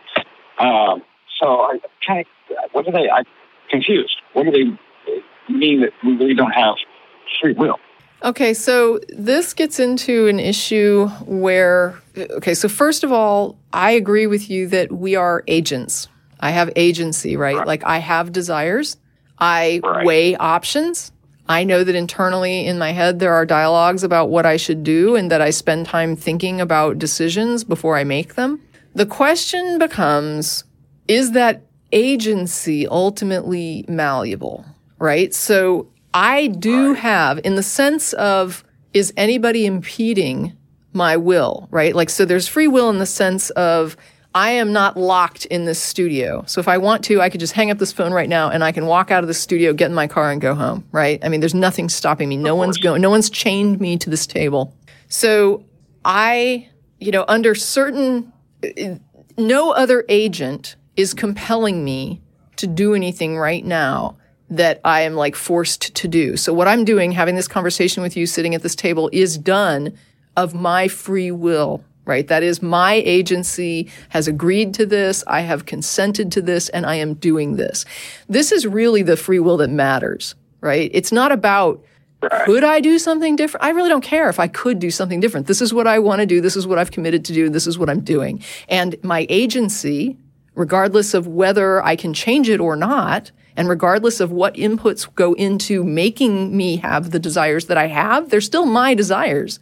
And I'm still pursuing them in the way that I want to pursue them. And in that regard, I am free.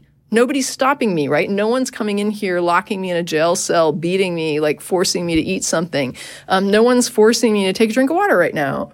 Right. I'm doing it because I because I want to. The question of whether of why I want to, do I want to because this was determined at the outset of the universe? Or do I want to because I actually could do something different? I really don't give a shit, right? It doesn't matter. The point is I'm doing what I want to do or I'm not doing what I want to do when someone when another agent comes in and imposes on me, which totally can happen. And that's the dialogue that matters. Now, there are some people who want to sit around and think like, could I have not had that drink of water? Could I, I don't care. I mean, those people need to go and sit at a table at dinner or happy hour or whatever and have that conversation for six hours. Good luck and have fun. you know, it doesn't matter to me. Of course. Of course. Right. But that's what they're talking about. Those are those are the two divergent views, and what those two people are, ta- uh, those two groups are talking about. So one of them is talking about whether or not you could actually alter the future. The other one is saying, are you pursuing what you want, or is another agent coercing you to do something differently? To me, that's the, the part that matters. I don't care why I want to do it. I just want to do it, and, it, and I either can or I can't.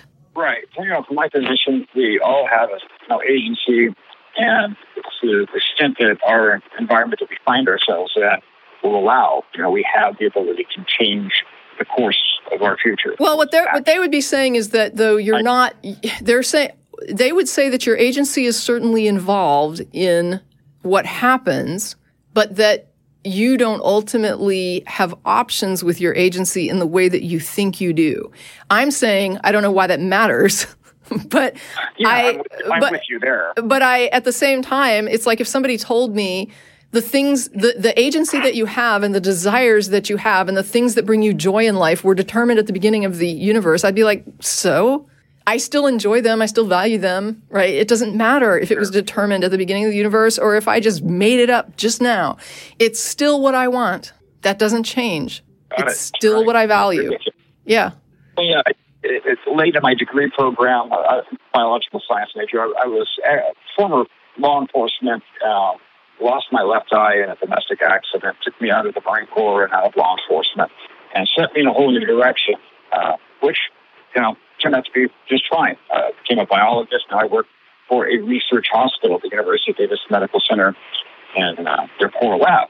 And uh, I thought I'd throw this out real quick that as far as I understand, and maybe I, I don't know everything, which you research or have researched, but we've never done much research uh, in terms of spirituality. You know, if, if religion religions are on the right track, that we possess a spirit that is bonded in some fashion to our to our bodies.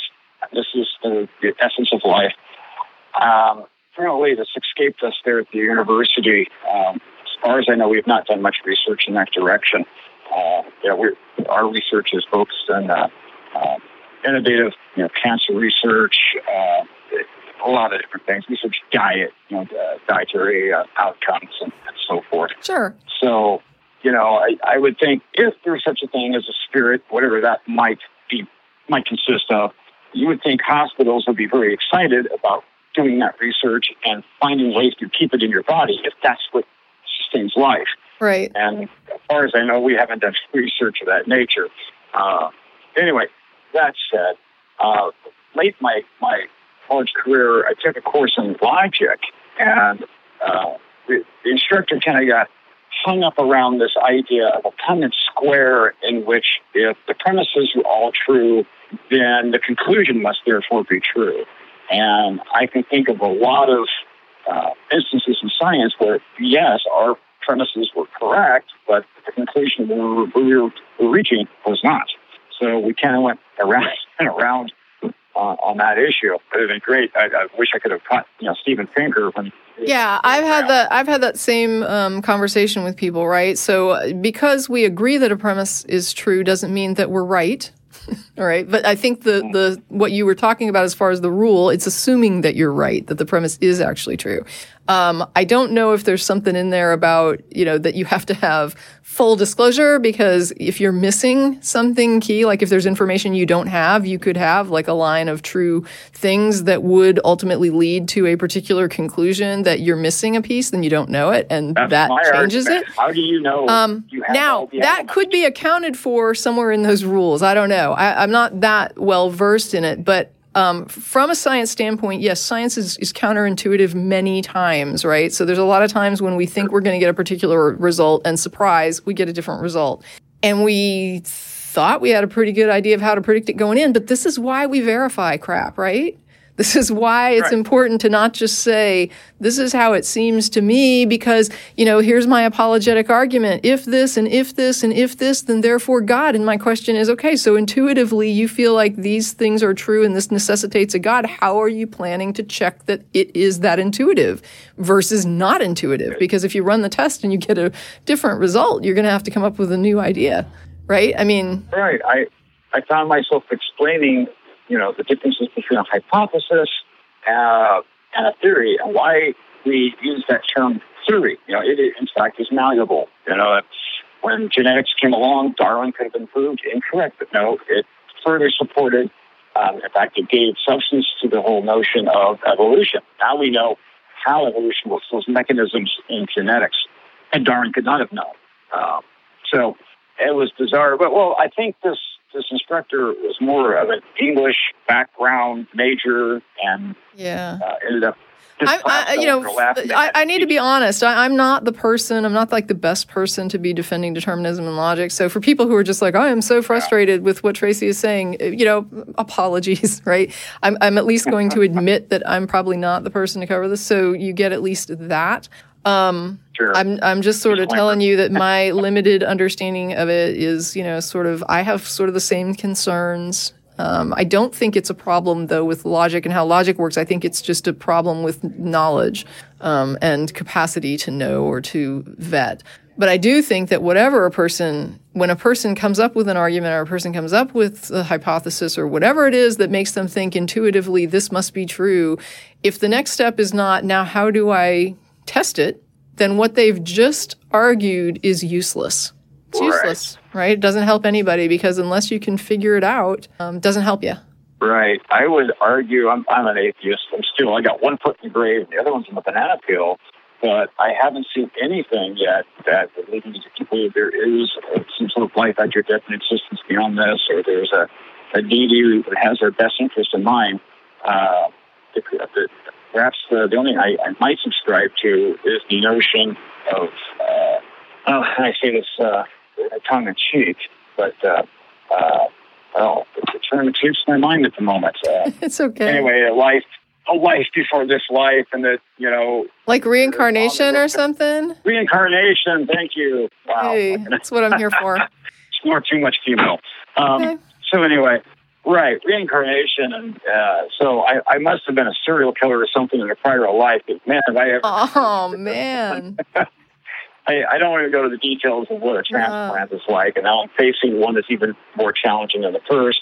I'm looking at radiation that's going to cause, if we can even do it, uh, you, you know, like endocrine glands uh, in the, uh, you know, the cervical area, of the throat, and uh, they, they're going to have to install a, uh, a feeding tube. This area is expected to swell up to the point they won't be able to eat, and so forth. Do you have So, uh, support through this? Like, are there people there for you, or do you have any kind of support? Um, was- I've got an awesome wife, to tell you. Okay. Uh, Okay. without her, I probably would have died by now. Uh, she's been fantastic. I've got uh, a lot of colleagues at work that have been fantastic. They donated thousands of dollars, Wow. uh, which is has been more beneficial than any prayers, as far as I can tell. Okay. Uh, I, I I had a colleague that also suffered from cancer. Before I went out on this leave of absence that I'm currently on, I raised uh, money for him. I kept imploring, you know, my staff that please, you know, prayers are wonderful, Mm-hmm. but you know, insurance falls short. Believe me. Yeah, I yeah. the finest medical insurance in the world. But I, I'm talking. I'm sure I'm talking to the choir. You know what? No, absolutely. Yeah, and and it's it's painful. Yeah. Yes. And so uh, we have a really good staff, and we've raised a lot of money for each other when we're down. So, you know, uh, I'd like to give a shout out to those guys that I work with at Davis. They have been awesome, uh, wonderful staff. Uh, I like kind of part of the saying that uh, religion uh, tends to seek truth without, or I, I should say, science seeks truth without certainty. We may have to modify our position as more evidence uh, is collected. However, on the converse side, religion seeks certainty without truth. And, you know, they're kind of borrowing every time science makes a, a, a new discovery, trying to make that fit into their religious dogma. Uh, and that, you know, religion, uh, I see it kind of like alcohol. It tends to cloud your mind, it can impair your judgment, and at times it can make you talk pretty funny. So, Yeah. but you know, I, I can maintain a sense of humor through this. Uh, I, I served in the Marines, and uh, the one thing I'll take away from the Marines uh, is that no matter how bad the situation gets, don't worry, it can get worse. And even if it does, you, you know, maintain a positive uh, mindset. Uh, you'll make it. And even if I don't survive this, um, I'm hoping that we learn something through this process. They, they, they kept me alive for seven years. This condition I've got would have killed you outright 25 years ago. Right. And so, you know, uh, I'm a guinea pig. And, uh, you know, it, that's okay. A lot of people died before me that has allowed me to live this far. Absolutely. So for them, I'm thankful. You know, I'm sorry that they suffered. I'm sorry that they didn't make it. Yeah. But it's allowed us to, you know, give life or extend life when there would have been no hope. Yeah. Past. In my own situation with my ex, he actually had um, the standard treatment protocols failed. And so we ended up in a research trial. And the person I spoke to before the show is also Right. in a research trial. And I think there's a huge amount of value um, in doing those things. And like you said, I personally, and I'm not comparing this to cancer, but I have like a thyroid condition that um, basically what they told me is they had to irradiate my thyroid, right? Which is a little bit scary thing because then you can't survive anymore and you have to be on medication forever. And so, at- but but the like you're saying, years ago they would go in and do surgery, which they did on my mother, and they ended up cutting through like part of her vocal cords and paralyzing part of her vocal cords. And then there was a situation with my her mother, and she died very young um, considerably, you know, like relatively young, and she had other symptoms that look like this thyroid condition. To me, I think that what happened was that she didn't have any treatment and she didn't survive it. And they basically had told me that when I went and got um, evaluated for it, that if I didn't do something, I would probably survive another decade or so before my heart or, you know, went out. So The thyroid so much. Yeah, but I mean, the point is, it's like you're saying, you have this thing where there's this progression, right? So, probably killed my grandmother, um, and she probably died like completely with like an overactive, um, what do you call it? Like her, her, uh, you know, over just like an overactive metabolism that that eventually like burned out her heart. My mother had the surgical option, and I literally went to and talked to a surgeon because I was kind of nervous about the irradiation option. And the surgeon said, no, no, that's the way to go. Like, that's the thing to do. And so even he was saying that even though this was the treatment, you know, in your mother's generation, for you, this is not the way to go. And you should probably go with the irradiation option. It's better for you. And so you do, it does get better, right? It gets better and better and better in these stages as it goes on. And I appreciate the fact that you were able to get into research trials and that you were willing to do that. Um, I think at some point it's less about a willingness and more about a, a an ability. From my experience, people were really, really wanting to get into those trials because usually you're at the point where there's no other treatment available to you. So There isn't. I'm beyond anything that's authorized by the FDA for treatment. Cancer and clinical trials has kept me alive now for three years. So, uh, fantastic. Well, thank you. Now we can- You know, I mean, just thank you all the way around. Thank you for. Um, I mean, I know it's it's just like a cliche to tell My somebody. contribution to humanity. Well, I mean, there's there's the there's the military thing where people say thank you for your service, and it rings so hollow. But I mean, really, thank you for that Yeah. service, and then thank you for serving even with um, you know this struggle that you're in, oh, literally life and death. And I just appreciate it so much. And just that one of the things I mentioned before, I certainly can't speak for other people, but for myself, if my death can have meaning, I would so much prefer that to just dying. Right, right, indeed. Um, so something that kind of brought a, a tear to my eye. I'd like to share real quick. Sure. Uh, my son had a, an open house, and his uh, teacher, uh, he was in the oh, sixth grade, I think, at the time, grabbed me by the elbow and says, "Mr. Richard, you've got to see this." And on the wall, they had my uh, an essay pinned, uh, pinned up that my son had wrote, and I, I, I'm paraphrasing, but he said that uh, that he wants to be a biologist. Biologist, he wants to uh, go into cancer research. The cancer is not one thing; it's many. There won't be one cure, but many. Uh, and that he wants to work for the University of Davis Medical Center because they have really good benefits. It doesn't hurt, right? The benefits don't hurt. Um, I- yeah. No, I thought that was that was so cute the way that he phrased it. But you know, at, at, in the sixth grade, um, he uh, uh, penned that. Uh, it was pretty neat. Wow. Um, so that was b- way before you were, way before you were ill. no, I was ill. Oh, so this was at the And time. Oh my gosh. So Yeah. you're you're relatively I- young. You're like a I'm, well, I'm 53. My son at the time Oh. was in sixth grade. I've been fighting this for seven or eight years. Um, so it was pretty Oh. early on in, in the battle. And, my, and I was very open with my son. I know I, I, I've heard people call in about, well, how do I talk to my children about being an atheist or, or, or lack of belief? And be open, be honest is the best thing you can do, in my opinion. In most cases, now there are times that, you, you know, yeah, you may not want to share certain certain things. Wow. But I've been very open with my son from the beginning of this battle uh, to present. right. Um, I've been very, and I, I, Oh. I told my son, it's not that I want you to be an atheist or think the way I think. That's that's not it. I want you to question everything you're told. That's how you get a Nobel Prize. Uh, wow. you know, So now I think I People- like you have a huge reason to be hanging on and fighting. oh, he, oh yes, he Yeah. he's given me that. reason. And Wow. see him. He gets straight A's in school, and uh, uh, he's really taking academics seriously. And uh, like I said, you know, I've told him, it's, don't believe everything I tell you or everything you're told. Question the world around you. That's what science is about. Uh, this is how we uh, achieve a Nobel Prize. Uh, you, you know, maybe it makes more sense if you tip it upside down.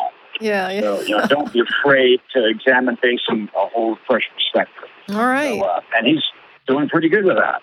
So I'm very proud of him. Well, good luck with everything. Seriously, I'm, so glad that you you. called, and good luck um, with your boy. Good luck with the treatments. I'm sorry for the complications and the the insurance stress. Um, I'm glad that you have a a good support network and people there to be around you and rally for you. And um, I just I hope for the best. I keep Mark Twain in mind. You know, he wasn't troubled much before his birth, and he didn't feel he'd be troubled much after his death. I so know. I'm hoping he's right. Well- that comes, if it goes you know, it comes to I hope you get to spend many more years with that boy. Well, I tell you, I hope to call you back when this is done. Uh, this if we can do it. You know, it, uh, we're looking at having to radiate uh, in around the thyroid and uh, heart, lungs. Uh, I have Hodgkin's lymphoma, so this stuff is every, everywhere. Okay. Uh, and then I'll be going into a, a transplant, uh, this time with a donor, which uh, uh, makes it that much more complicated without going into the details. No, I understand. And so I'm going to be pretty incapacitated for at least a year. And uh, thankfully, my my uh, employment uh, is willing to, uh, to keep my position open uh, for my return. Okay. Uh, you know, I I uh, I really appreciate that. That's that's huge. That is huge. I can't. Yeah. I You, but you, I mean, you just shouldn't, you shouldn't even have to be worrying about that right now. Um, honestly, we shouldn't. Uh, But you know, I, I see what's going on. I do too. I get it. politics. It terrifies me. We're the we're the richest nation on earth, and we don't provide this, uh, this simple health care. You know, Western Europe's able to do it. They seem to be doing okay. I, I, my former wife was from Canada. My son was sick in Canada. We went into ER. We, uh, I think uh, I got a, I had to pay five dollars for for a prescription. That was it. Uh, wonderful system. So, uh, you know, kudos to Canada. I think we have something to learn from our neighbors to the news. All right. Anyway, uh, I hope all goes well with your your condition. Oh yeah, I'm fine.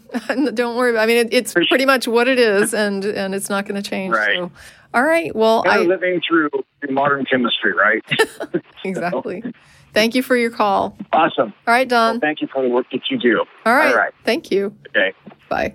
And with that, we have cleared the lines. And I just want to say one more time that we do have dinner um, here at the Free Thought Library on Koenig, and people are welcome to come on out and have some tamales and join us for some conversation.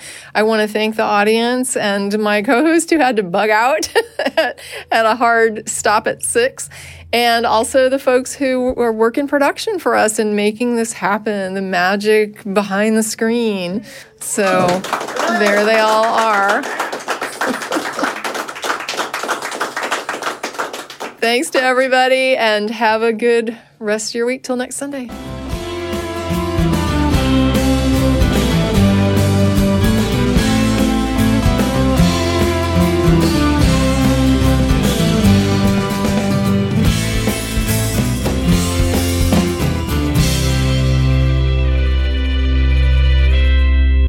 Here it comes again. Lunch. Will it be the same old, same old? Or are you ready to take a vacation from the ordinary with the new Jamaican Jerk Turkey Sub at Firehouse Subs? Freshly sliced smoked turkey breast, craveably sweet mustard sauce, and a hint of Caribbean seasoning. Just $5.55 for a medium.